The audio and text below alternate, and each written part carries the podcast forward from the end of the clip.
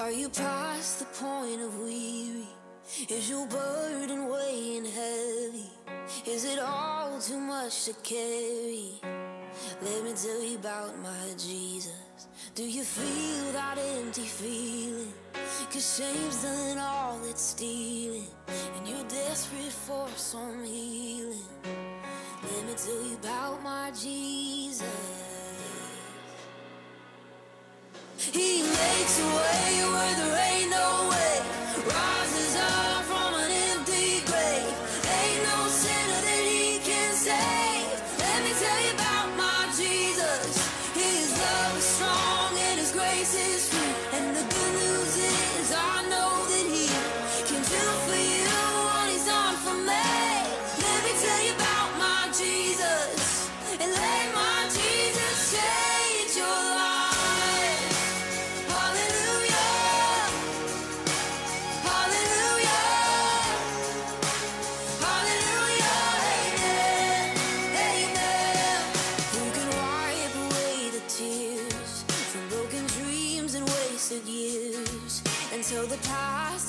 disappear? Oh, let me tell you about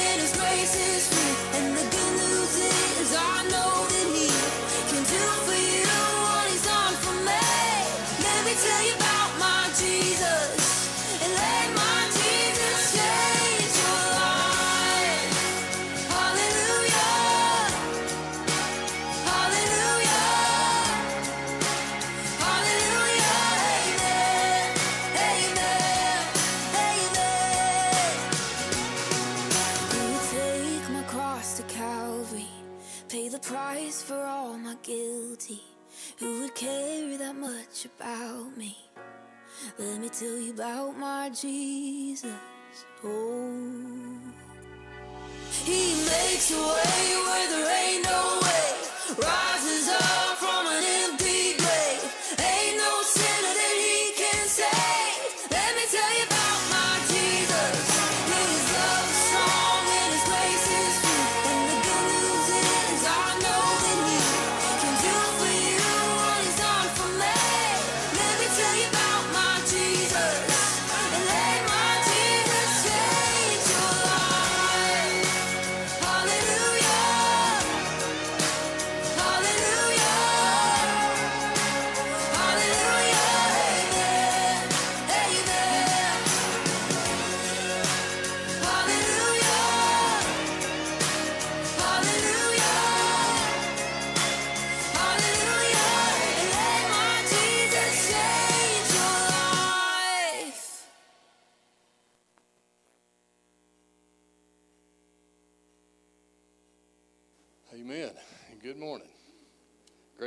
Everybody today. Um, you can be changing your, I'm sorry, you can be looking in your Bibles to uh, 1328, page 1328 today in the church Bibles. Uh, real quick report. Things, uh, our son Ryan and his wife Brooke, things are still progressing fine there. They had a little scare last week, but uh, bless the Lord, all is good. And um, so, as it stands right now, they will, uh, the baby will get here on Monday, week from tomorrow. So, the 30th. And um, pray that baby and mom and all that is uh, in the Lord's hands. That's, uh, that's what we're counting on. Also, praise Amanda and Daniel Haynes. Uh, I saw a picture circulating yesterday that they had little, um, oh my gosh, what's his name? Uh, uh, yeah, August. Yeah, thank you. Um, oh my word, he looked like a little peanut on Daniel. Of course, Daniel, Daniel's up here anyway. He looked like a little peanut on his chest right here. But anyway, bless the Lord, that little baby's doing good. So thank Jesus for that. Also, we'll remember the Placencia family uh, this week. They're going to be traveling, I think, for a couple of weeks. So we'll uh, keep them in our prayers. All right, we're in 2 Corinthians 3, verses 4 through 8. and we have such trust through Christ toward God, not that we are sufficient of ourselves to think of anything as being from ourselves, but our sufficiency is from God, who also made us sufficient as ministers of the new covenant, not of the letter, but of the Spirit. For the letter kills, but the Spirit gives life. But if the ministry of death, written and engraved on stones, was glorious, so the children of Israel could not look steadily at the face of Moses because of the glory of his countenance, which glory was passing away, how will the ministry of the Spirit not be more glorious? Amen. It's an awesome picture of God's Spirit His presence and what that may look like. Lord, I just pray, continue to teach us in your ways and show us who you are. Let's pray this morning. Lord, we thank you we praise you for a time to come together and uh, just to give you praise and honor and glory for all you've done in our lives. And Lord, that we just pray you never stop, Lord, converting us into people who would look more like you. And Lord, this picture of your glory, of your spirit, Lord, is amazing to think that people could not even look at the face of Moses, who had been exposed to your glory in a passing way. Father, we um, once again are humbled by this picture. We're also amazed at the uh, magnitude that this shows, how you are the only God, the only living and true God who created all things. And Lord, we just bless you for what you're going to teach us today, not only here, but in all the classes. Father, we pray your will be done and your name, Jesus, be lifted above all things. Pray, God, you give us all the ears we need, our hearts that are open. And uh, Lord, I pray that we can tune in with your Holy Spirit today as we, we seek your guidance and your truth. In your holy name, we do pray, Lord, for uh, you continue to raise up your own name in Ryan and Brooke's family, in uh, Daniel and Amanda's family. And uh, pray you be with the Placencia family as they travel. Lord, you give them safe travels and uh, use them as your people as they go. We bless you and we thank you, Lord Jesus, for all you are, for all you've done, and all you will do. In your name we pray. Amen.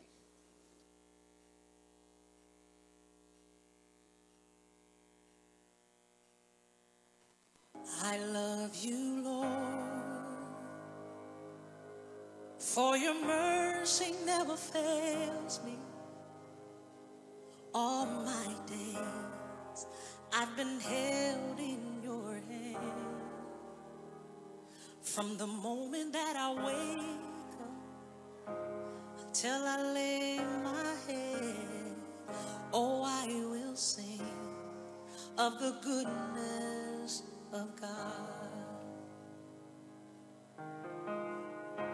Cause all my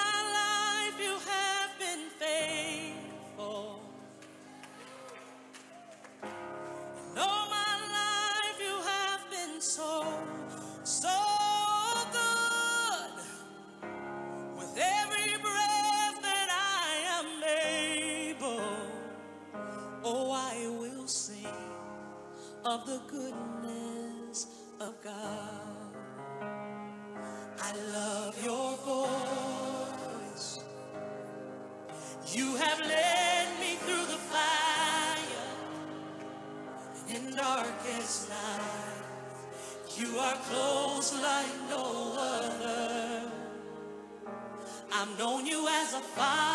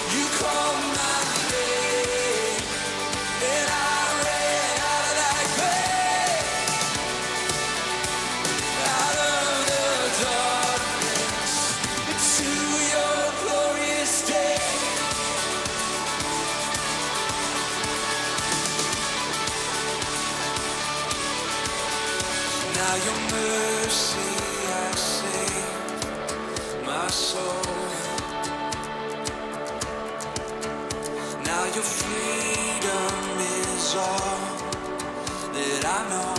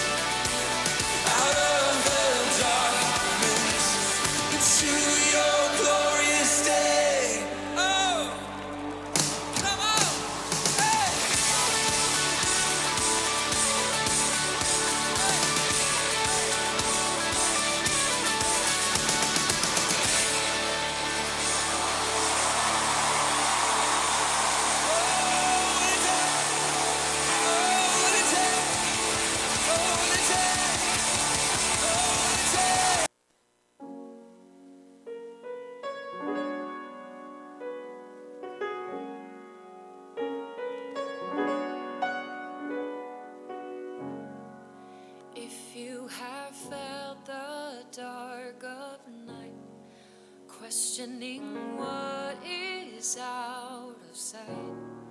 He is the answer, He is the light.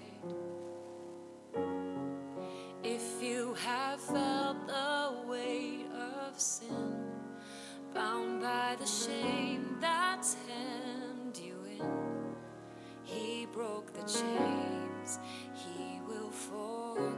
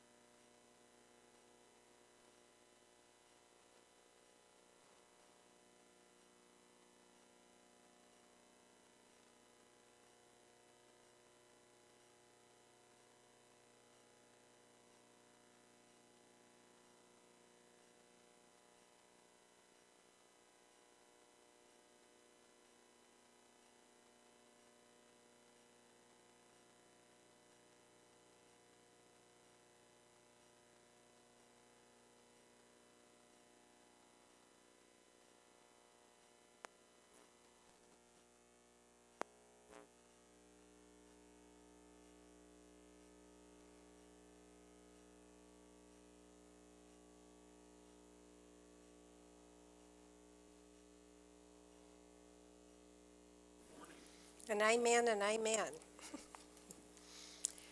well, we continue to uh, be studying in the book of Romans, and so we're also continuing in chapter 9.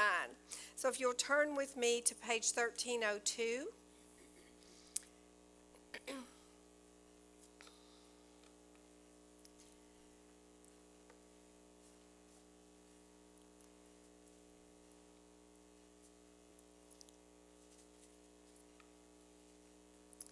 Last week, uh, Daniel gave us a great message on the covenants.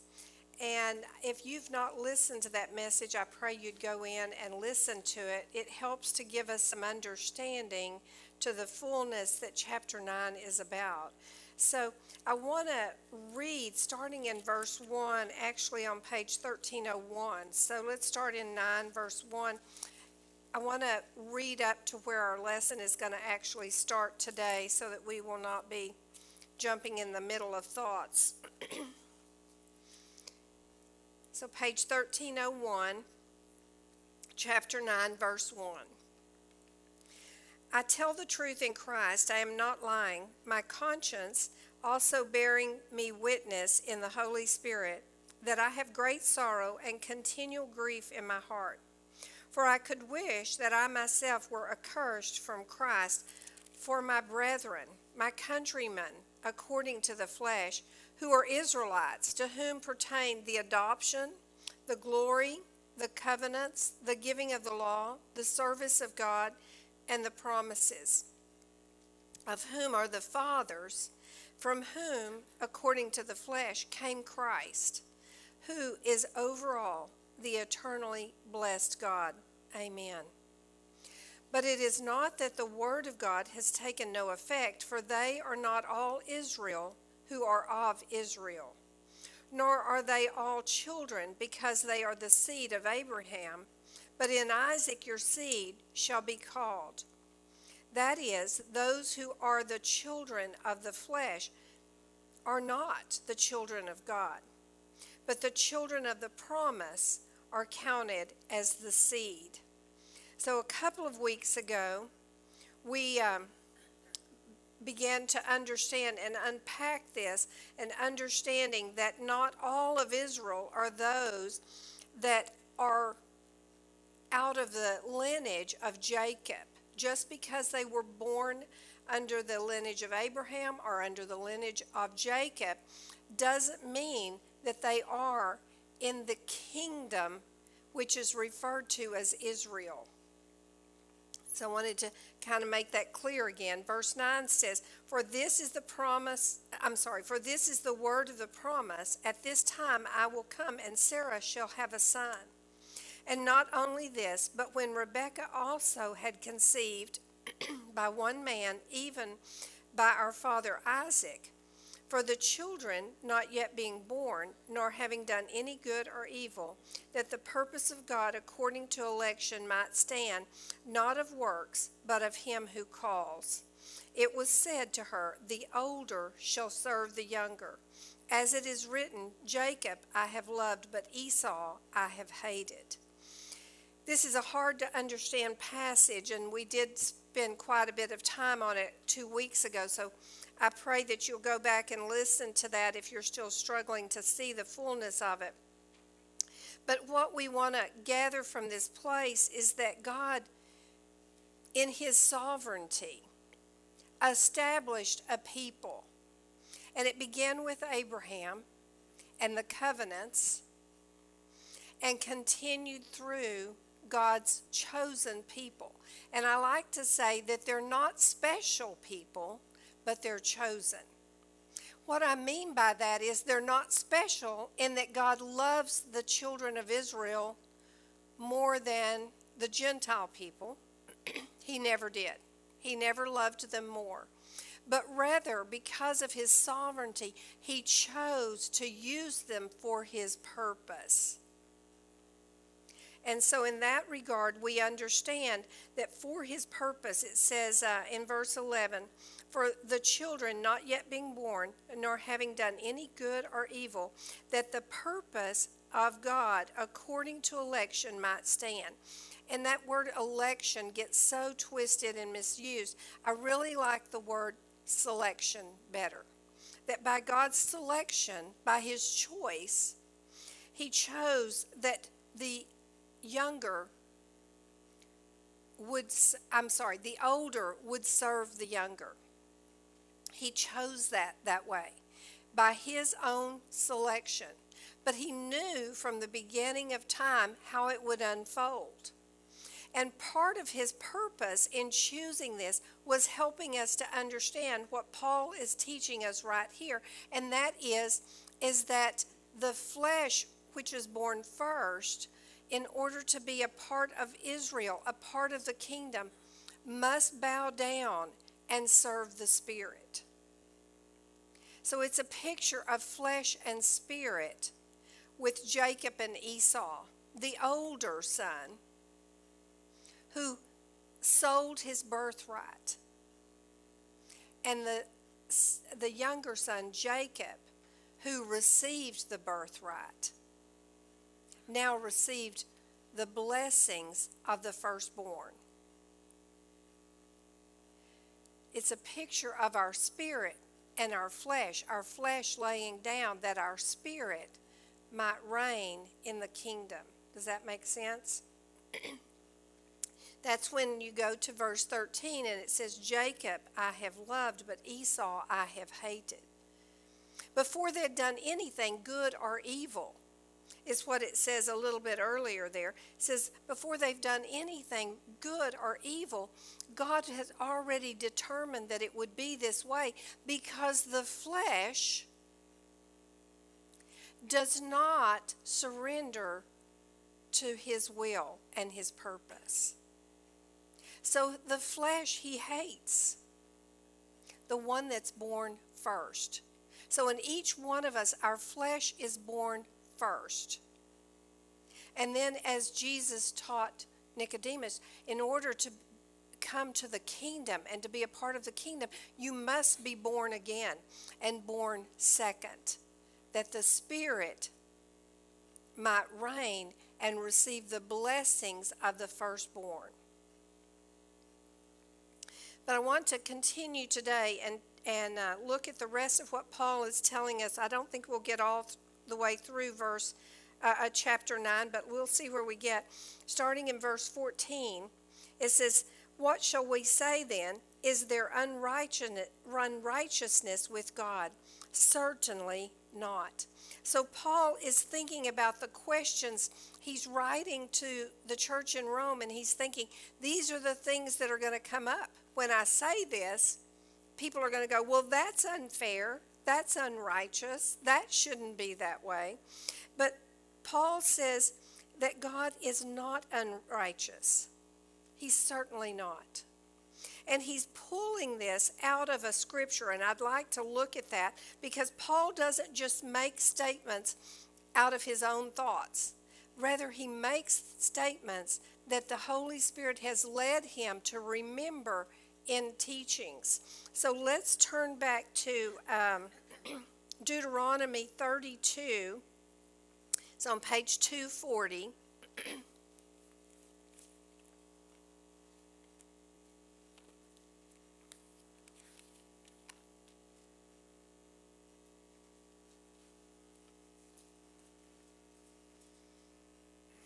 I believe Paul has a reason for taking us back to this understanding. So I want you to grab hold of the things he's going to tell us in this reading here and then watch as he unpacks this a little more today. So in Deuteronomy 32, verse, uh, let's start with verse 3. By the way, Moses is the one, if you look at the page before this, Moses is actually assembled the people together, and this is a song that Moses is singing to the children of Israel before they would go into the promised land. Okay? So, starting in verse 3, he says, Moses says, For I proclaim the name of the Lord. Ascribe greatness to our God. He is the rock, his work is perfect for all his ways are justice. a God of truth and without injustice, righteousness and upright is he. So Moses is making this declaration of who God is. Paul is picking up on that. And he's saying, What shall we say? Just because you may not think it's right, it is right. Because God cannot be unjust, God cannot be unrighteous. He is holy, He is good, He is justice, He is righteousness. And He is the rock. That's what Moses was telling us. Paul is picking up on this and saying that yes, you have to look deeper into the understanding that God of what God is saying in these places and not just come in your fleshly ways and assume God is being unrighteous. He says certainly not. Verse 15 says, for he says to Moses, I will have mercy on whomever I will have mercy, and I will have compassion on whomever I will have compassion. So, this verse right here, this verse, and then all the way down through 19, we're going to look at that a little more.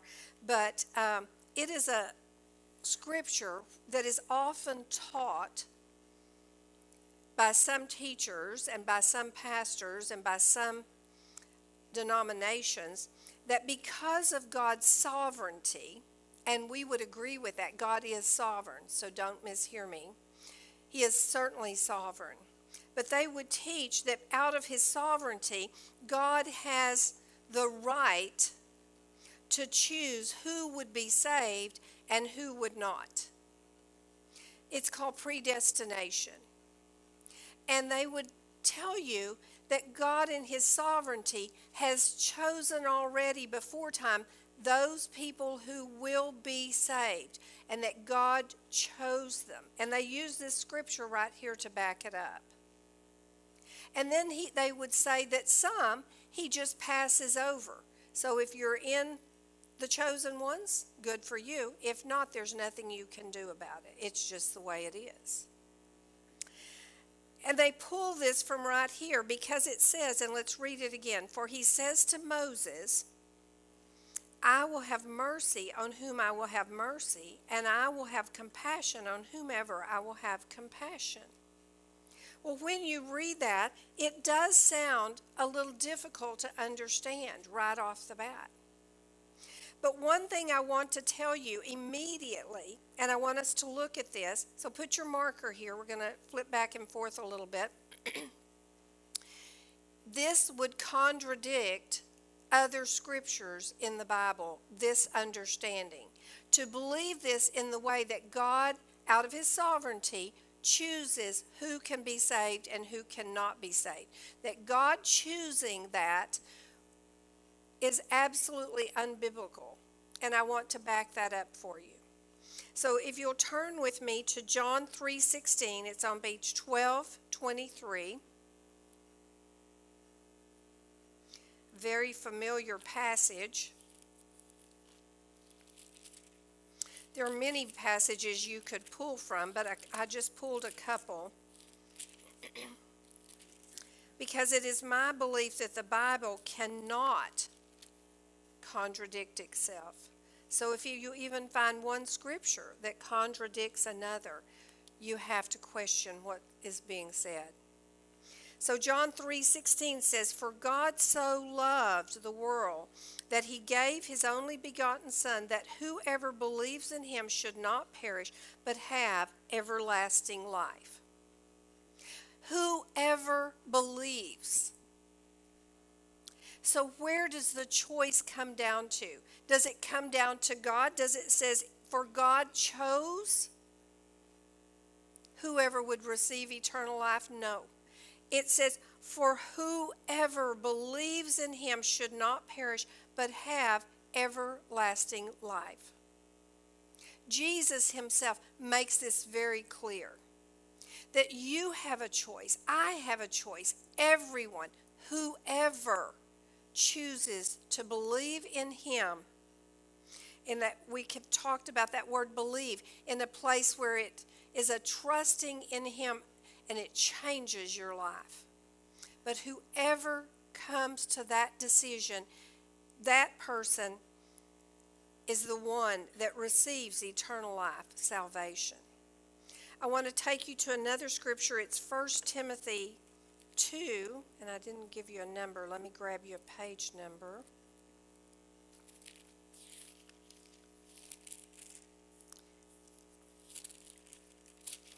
Where am I going? 1 Timothy 2. It's on page uh, 1362.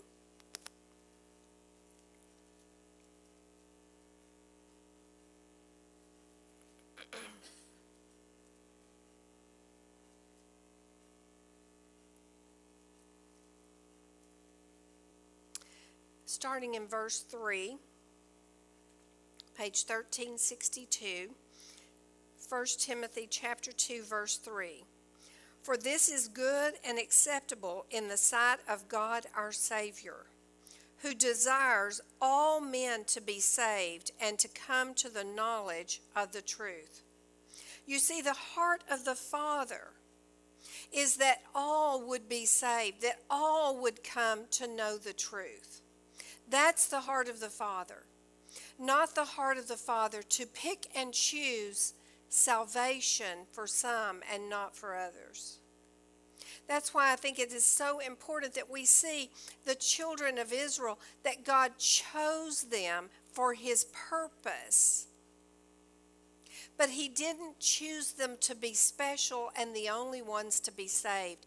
And Romans is going to help us to understand that more fully as we go through the rest of the chapters. Now, if we go back to Romans and we see this place right here, then we know that what, Mo, uh, what Moses is saying and Paul is quoting in verse 15, let's read it again so that we know it's not saying what we thought it was saying, and then we can see what it is saying.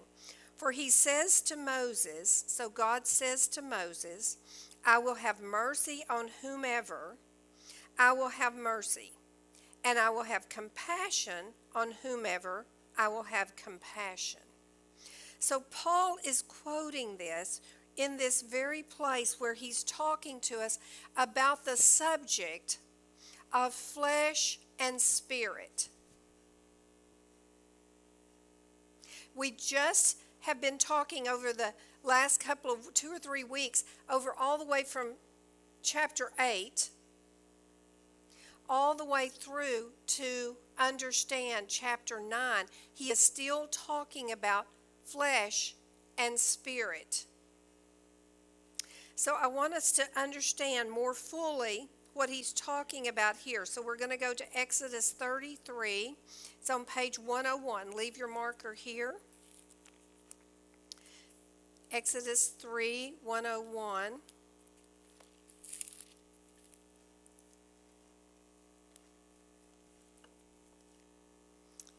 I'm sorry, Exodus 33. I'm telling you wrong. On page 101, Exodus 33.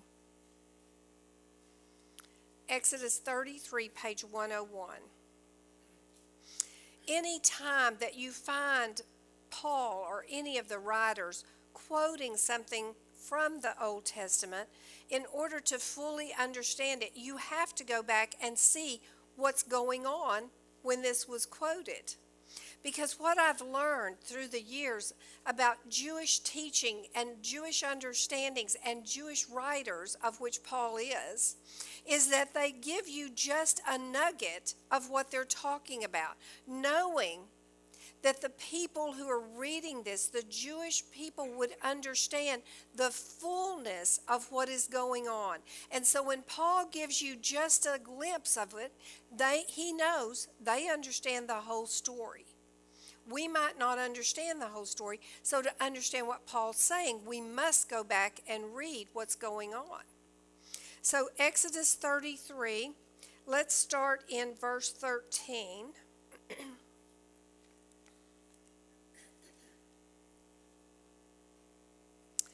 It says, Now therefore I pray, if I have found grace in your sight, Moses is writing this, by the way, uh, in your sight, show me now your way that I may know you and that I may find grace in your sight.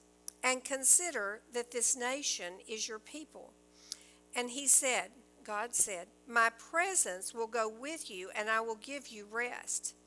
Then he said to him, If your presence does not go with us, do not bring us up from here. For how then will it be known that your people and I have found grace in your sight, except you go with us? So we shall be separate, your people and I, from all the people who are upon the face of the earth. So the Lord said to Moses, I will also do this thing that you have spoken, for you have found grace in my sight, and I know you by name.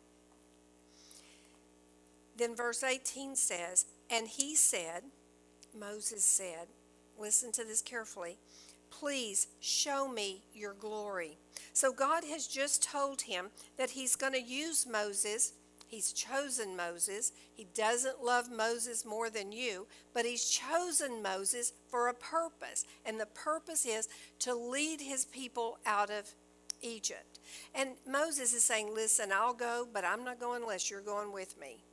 And that is the heart of Moses. He loves the Lord and he wants to be in alignment with the Lord. And so, verse 18, then he says, and he says, Moses said, Show me your glory. You remember we talked about this a, a couple of weeks ago. The glory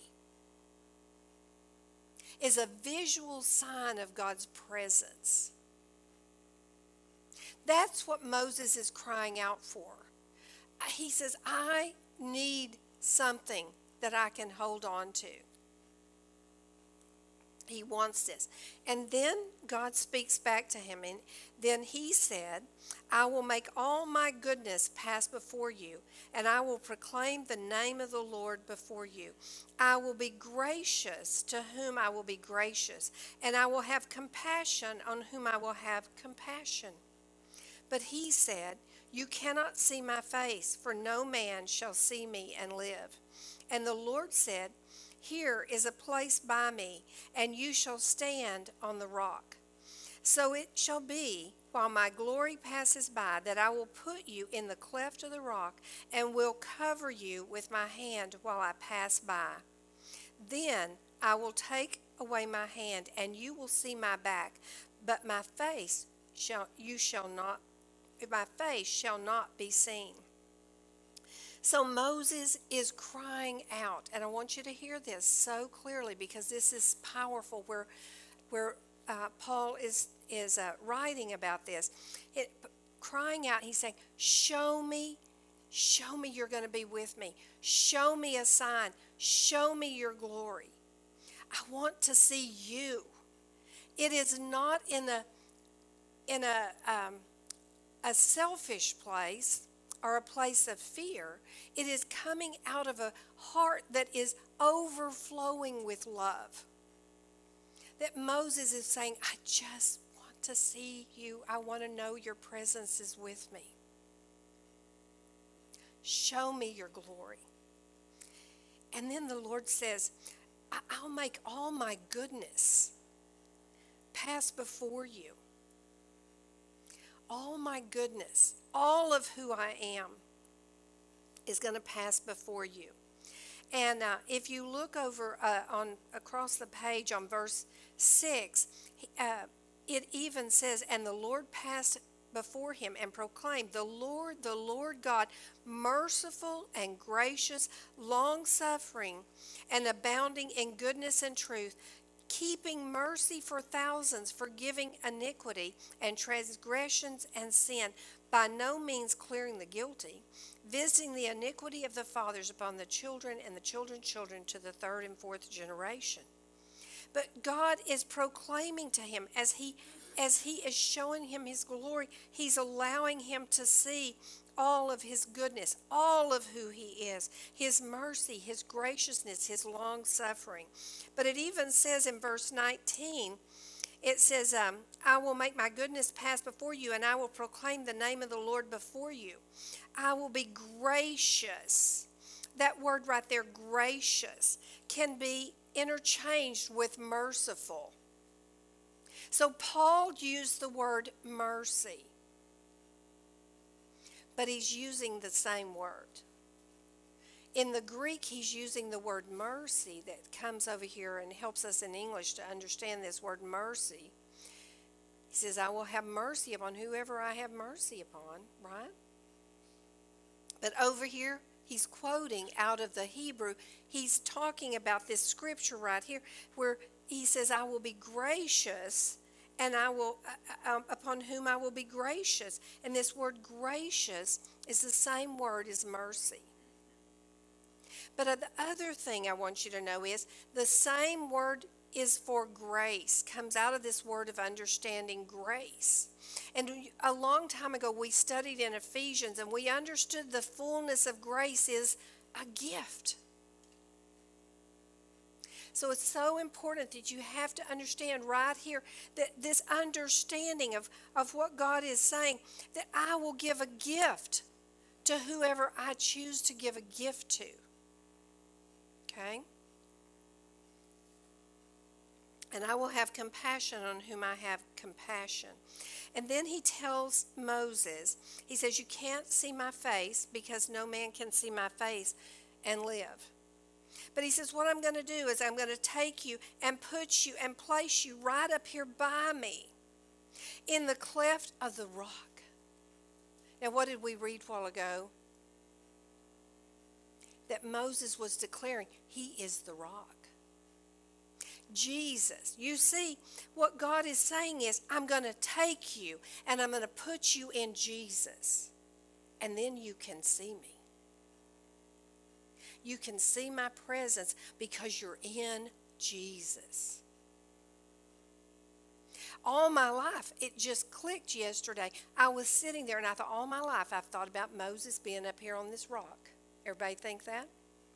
But you know, we talked about it a few weeks ago that the Bible is a book of pictures, of types and shadows, of understandings. The physical is a reflection of the spiritual. And it is so true. This rock is Jesus. He's putting him in Jesus that he might see his presence. When you understand all this, then everything that Paul is writing begins to open up. So then he comes on to say, and I don't want to leave this, in verse 23, he says, Then I will take away my hand, and you shall see my back, but my face shall not be seen. He uh, lets him see enough of him.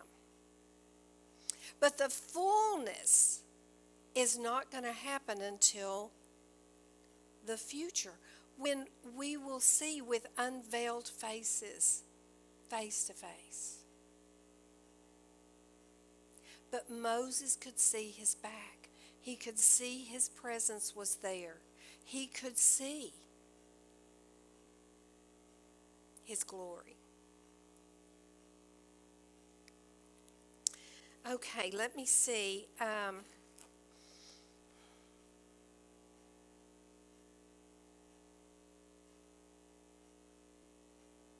I want to take you just to, uh, let's go back and read in Romans. So flip back to Romans.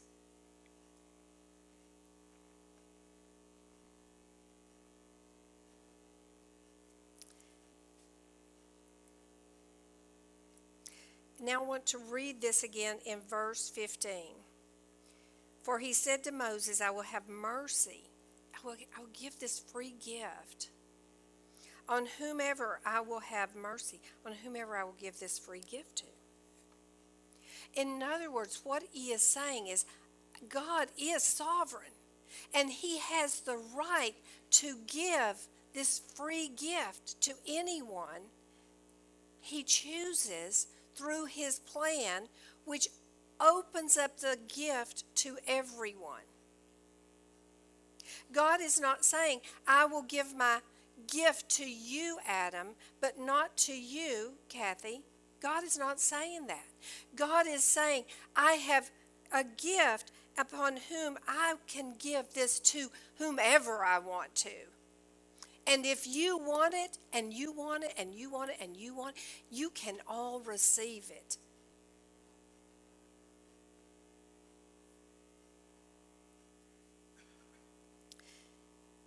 And I think that will become more clear as we continue here. Now, looking at verse 16, it says, So then it is not of him who wills, nor of him who runs, but of God who shows mercy.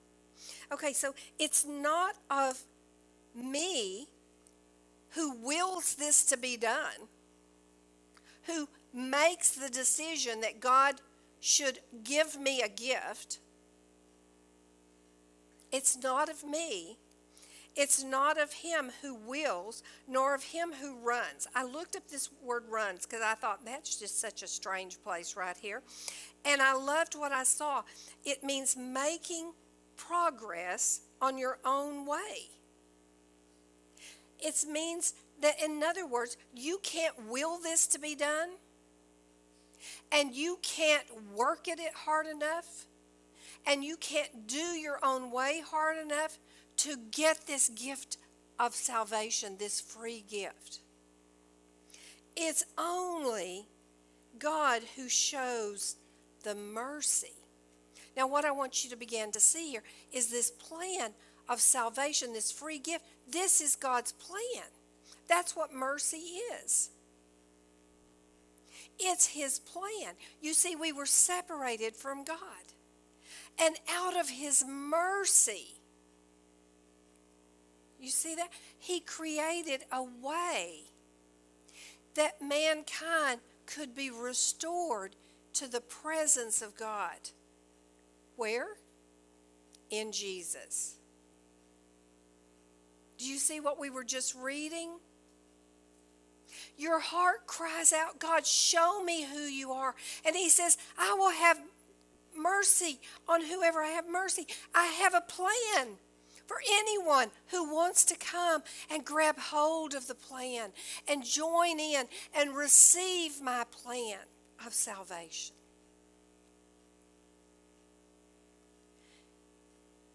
And they will see the glory if they're in Jesus, the rock. You see, the plan was from the beginning, before the foundation, to the end. It hasn't changed.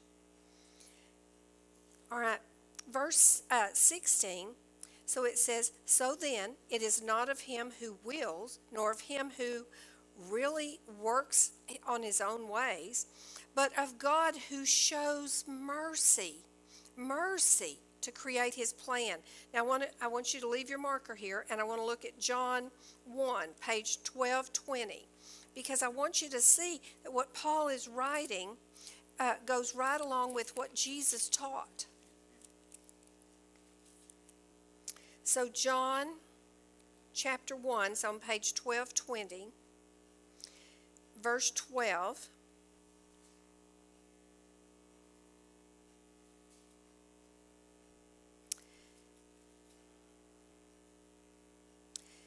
But as many as received him, do you see that? But as many as received him, Jesus, the gift, the free gift of salvation through Jesus. But but as many as received him, to them he gave, God gave the gift, the right to become children of God to those who believe in his name who were born not of blood, nor of the will of the flesh. You see that? That's what Paul's writing about. Nor of the will of man, but of God.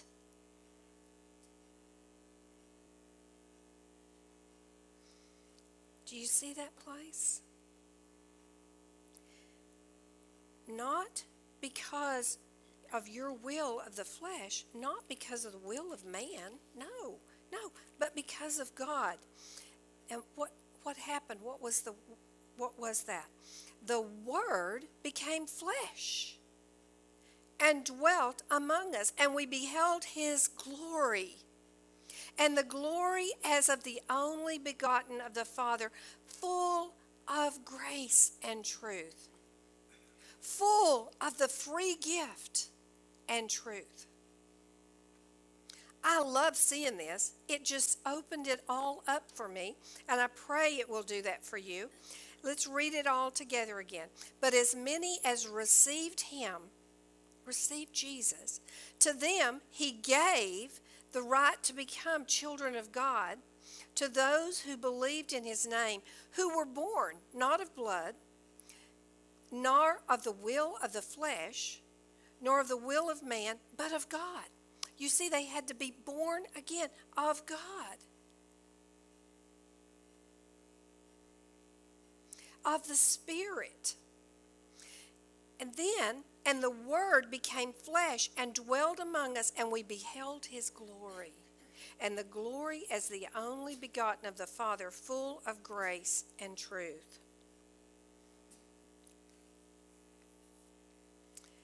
All right, turn back to Romans, please. And, um, and now let's read 16 again. So then, it's not of him who wills, that's what we just read in John. No, no, no. Or him who does his own way, progresses in his own manner. No, not that. But of God who shows mercy through his son Jesus that we might see the glory.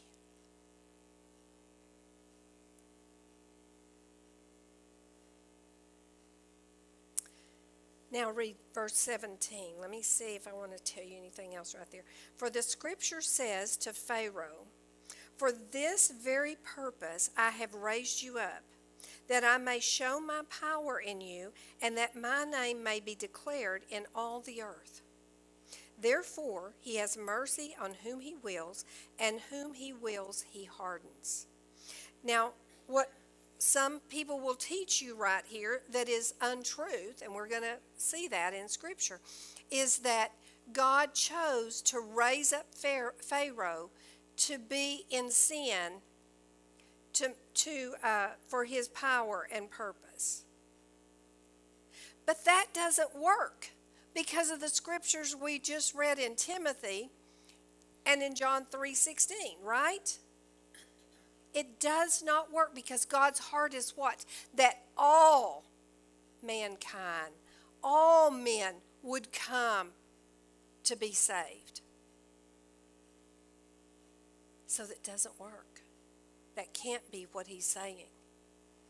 So let's do what we've done here is to go back and look up and to read um, what's going on with Pharaoh. And I have a lot of scriptures I want to share with you. So I think the first one we want to go to is Exodus 5. It's on page 65. Leave your marker here.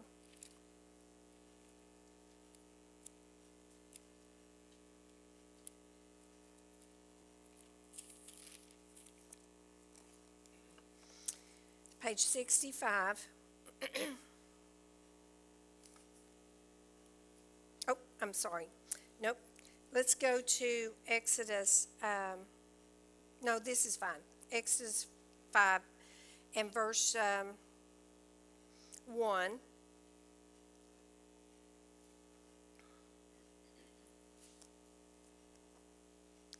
See, page 65.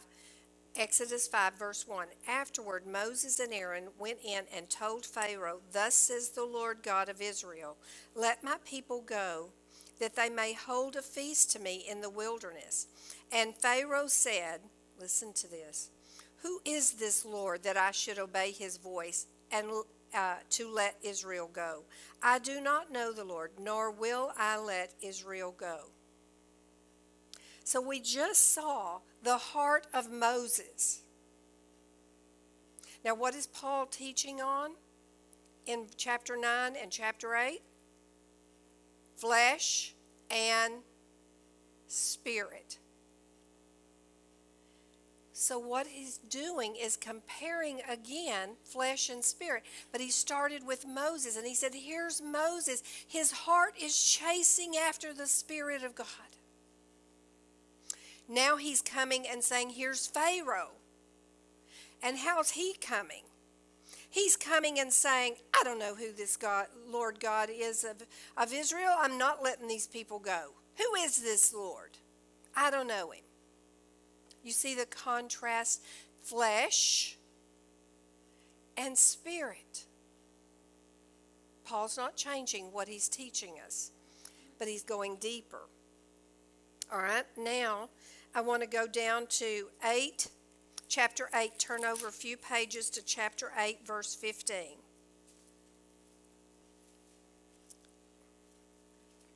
So Pharaoh doesn't, you know, God, uh, Moses comes in and says, God said, let the people go. And Pharaoh says, no, I won't, because I don't even know who God is. And so he says, who is this God? So God says, hmm, I'll show you who I am. And so he begins to send the plagues. The first one was water turns to blood. Remember? Mm-hmm. And um, and then he sends the frogs because Pharaoh, even though he sees the water turns to blood, he's um, doesn't change his mind. He's still not going to let the people go. But God is showing him who he is. And as you remember, it each one of these plagues is against the gods of the Egypt. And so God is bringing his hand against the gods that they were worshiping and that Pharaoh worshiped. And Pharaoh also set himself up as a god and then wor- these worshiped these gods as well throughout the land. So um, so we've had the blood and then the frogs. So if you'll turn to chapter 8 here on page 68, it says um, in verse 8, it says, Then Pharaoh called for Moses and Aaron and said, Retreat the Lord. I love that.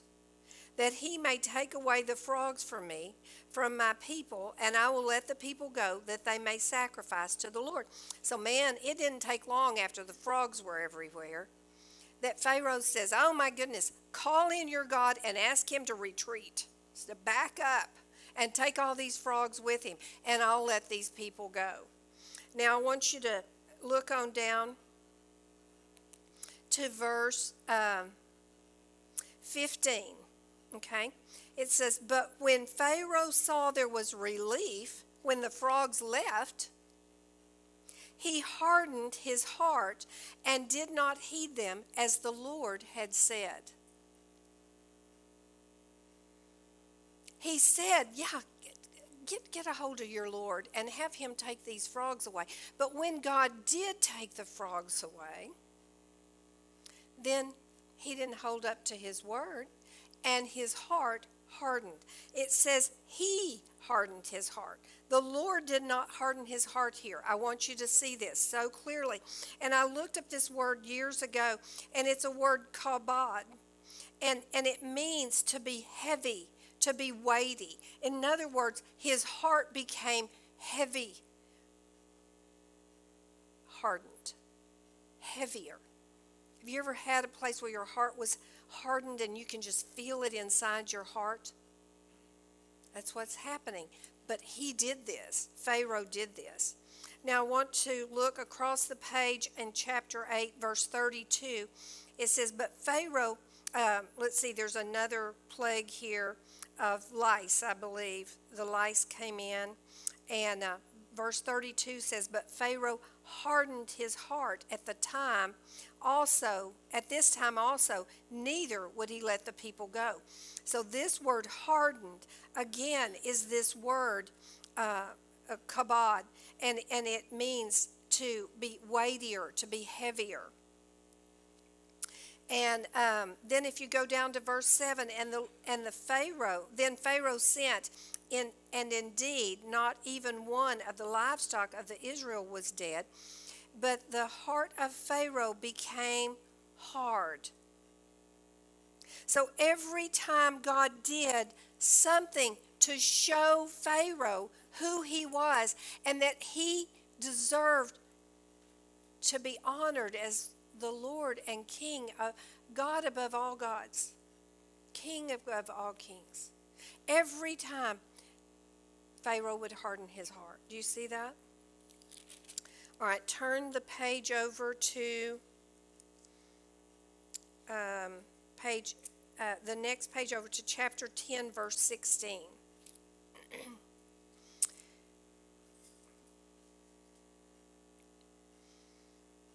Actually, look across the page at chapter 9, verse 12.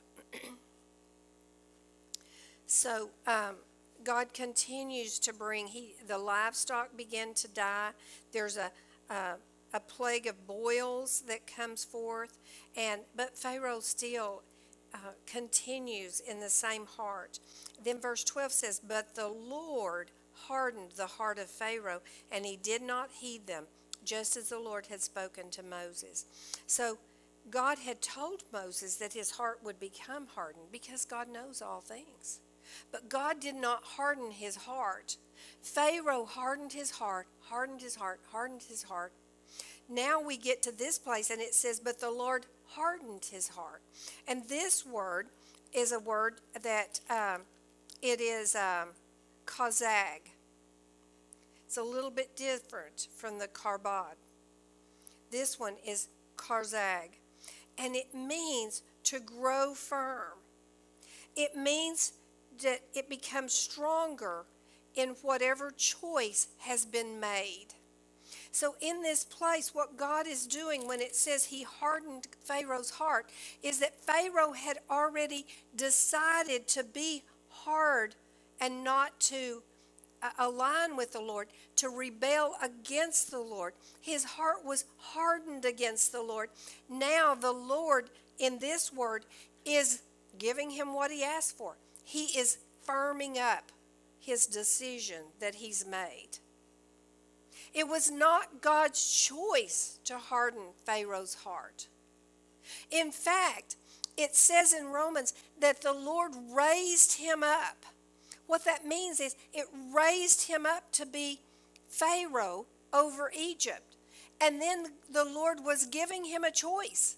He raised him up. He says, I'm going to use you in this place. You can let the people go, and my name will be pro- proclaimed throughout the world or throughout the nations.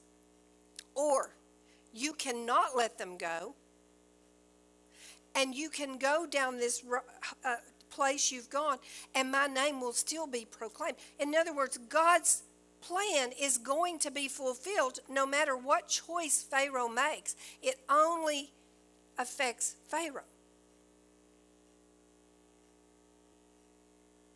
So look again at verse, let me see, verse 16, chapter 10, verse 16. And it says, Then Pharaoh called for Moses and Aaron in haste and said, I have sinned against the Lord your God and against you. Pharaoh knew he had sinned.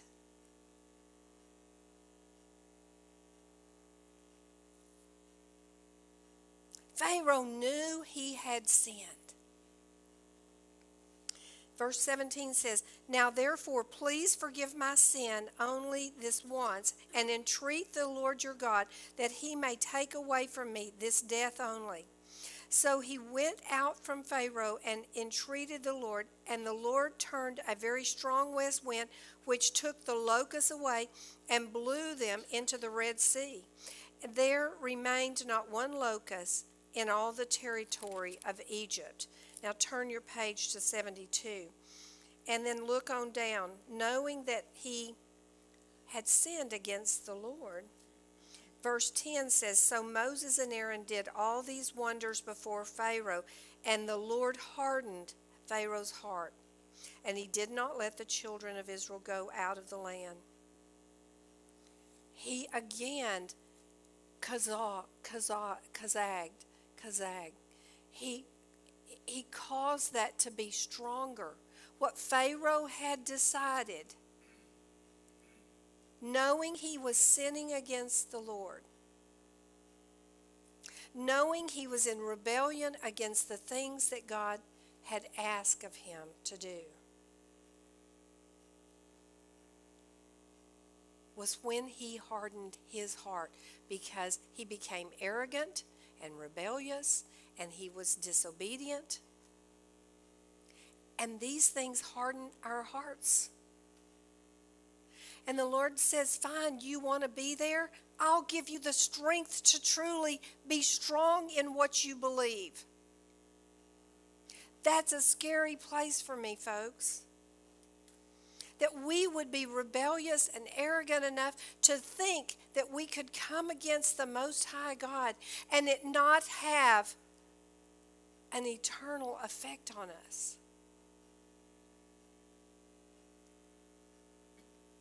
I want to turn back to, um, let me see.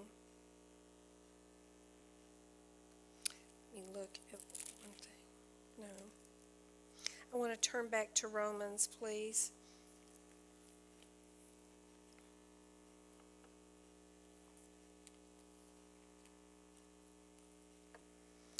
Now I want to read this place in verse 17 with this understanding. For the scripture says to Pharaoh, For this very purpose I have raised you up. Not the purpose to cause him to sin. That's not what this is saying. He raised him up to be Pharaoh to have an opportunity to choose. One way or the other.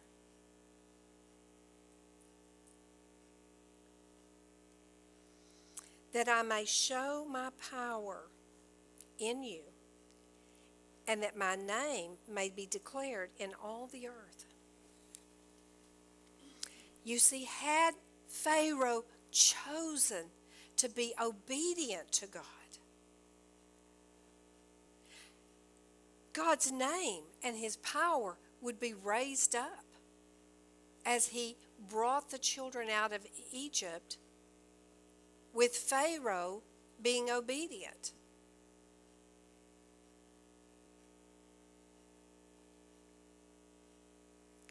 And his name would be declared throughout the earth.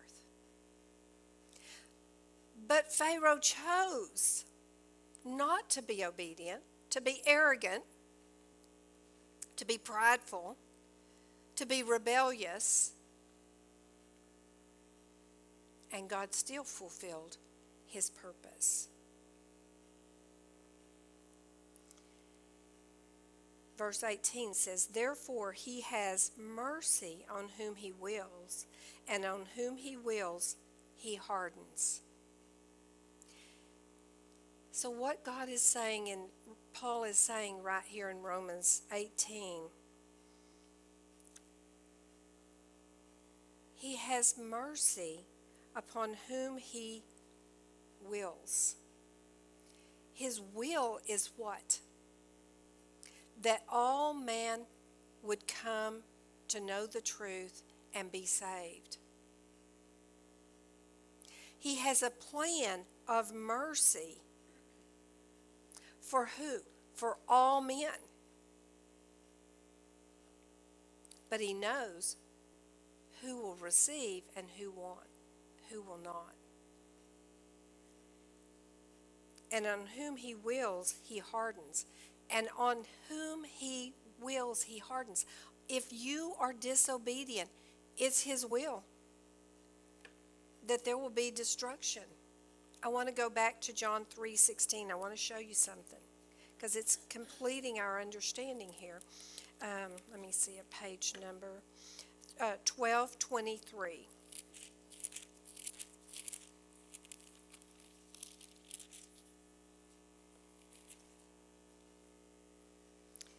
In Jesus' words, let's start with John 3:16. For God so loved the world that he gave his only begotten Son, that whoever believes in him should not perish, but have everlasting life. He, it is his sovereignty allows him to will mercy, a plan on anyone who will receive. He is sovereign. He has the right, and he's righteous, and he's good and He's holy to have mercy on anyone He wills. But verse 17 says, For God did not send His Son into the world to condemn the world, but that the world through Him might be saved. He who believes in Him is not condemned. But he who does not believe is condemned already because he has not believed in the name of the only begotten Son of God. He is not choosing to harden the hearts of anyone. But if we harden our hearts, we have condemned ourselves, and God will harden your heart to the degree of your rebellion. He will strengthen your rebellion.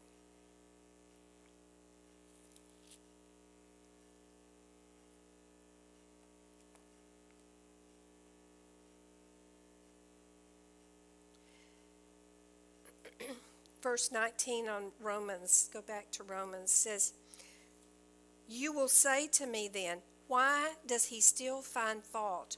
For who has resisted his will? his purpose. And Paul writes in verse 20, But indeed, O man, who are you to reply against God? He's like, Who are you to be questioning? You know, he's he he has these thoughts that he knows people are going to be asking. And Paul writes and says, you know, why does he still find fault? Why is he finding fault with Pharaoh? But if you go back and understand Pharaoh, you see why he's finding fault with him. And he says, But who can resist his purpose or his will? Yeah, you can. You can resist his purpose and will because God allows that. So Paul is writing these rhetorical questions that we can understand that they're questions we probably have as well if you don't understand the fullness. But verse 20 says, But indeed, O man, who are you to question God? Is really the best way to understand that. Will the things formed say to him who formed it, Why have you made me like this? So, can you see Pharaoh saying, Why have you made me like this? And God's going, I didn't make you like this. You chose. Listen, verse 21 says, Does not the potter have power over the clay? From the same lump to make one vessel for honor and another for dishonor? Here's the key the same lump. God made everybody the same. The same lump. It doesn't say he took two lumps, and of some he made honorable people and some people dishonorable. No, no, no. It says, Does the potter have power over the clay? The potter does. But the potter also allows for us to choose. From the same lump to make one vessel for honor and another for dishonor. I want you to turn to 2 Timothy, um, page 1367.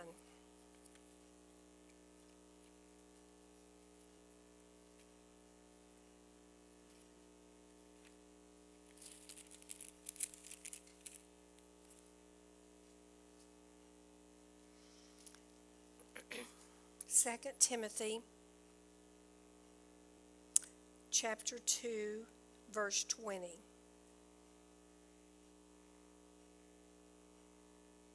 Well, let's start with 19 because it's a good place to start. Nevertheless, the solid foundation of God stands, having this seal The Lord knows those who are his. And let everyone who names the name of Christ depart from iniquity. You see, there's a choice. But in a great house there are not only vessels of gold and silver, but also of wood and clay, some for honor and some for dishonor. Therefore, if anyone cleanses his, himself from the latter, from the dishonor, he will be a vessel for honor, sanctified and useful for the master, prepared for every good work, prepared for his purpose. But he's saying, if you you're here and if you're if you've got some things in you that are dishonorable, you've got to cleanse those out that you can be a vessel of honor. God doesn't make some people bad and some people good. He didn't make Moses to desire a relationship with him and Pharaoh to be rebellious. He made them out of the same lump.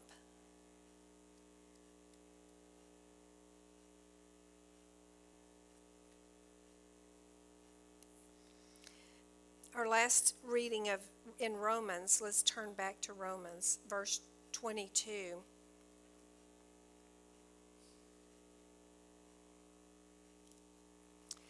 What if God, wanting to show his wrath and to make his power known, endured with much long suffering the vessels of wrath prepared for destruction? That's Pharaoh. God, it says, he endured with much long suffering the vessel of, of wrath who and we read into that prepared for destruction that god prepared no that Pharaoh prepared. He prepared himself for destruction.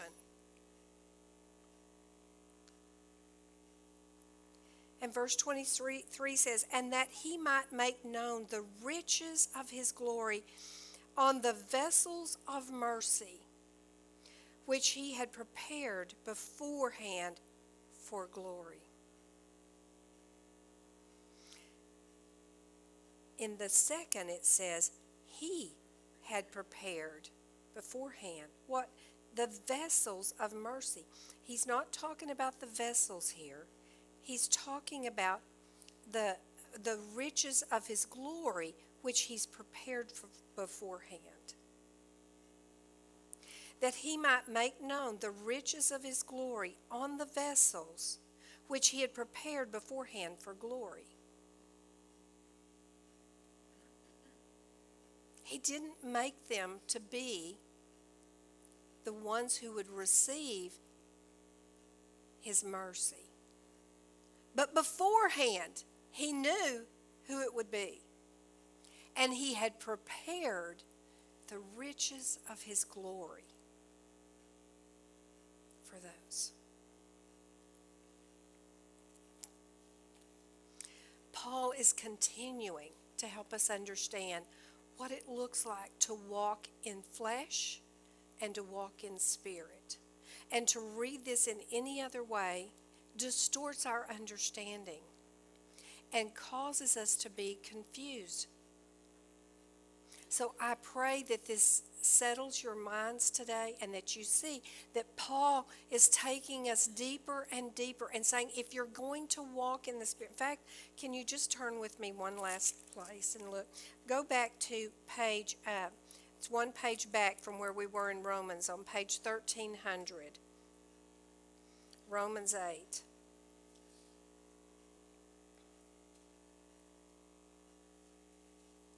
Sorry, I had everybody. But I just think this is so powerful. It helps us to close all this in together. Verse 8, chapter I mean chapter 8 verse 1 says, "There is therefore no condemnation, no death penalty, no punishment." That's condemnation. To those who are in Christ Jesus and walk according to the and do not walk according to the flesh, but according to the Spirit. You see, Pharaoh walked according to the flesh. For the law of the Spirit of life in Christ Jesus has made me free from the law of sin and death. Praise Jesus. If you'll stand with me, I pray that this will penetrate your heart and that you will um, listen for the voice of the Lord. I saw how he spoke to, to Moses because Moses was crying out to see him. And I saw how he spoke to Pharaoh because Pharaoh was being arrogant and prideful. But what I saw in both of them is he was speaking. He speaks to us to warn us, to change us, to humble us. I pray we would listen. Stand with me.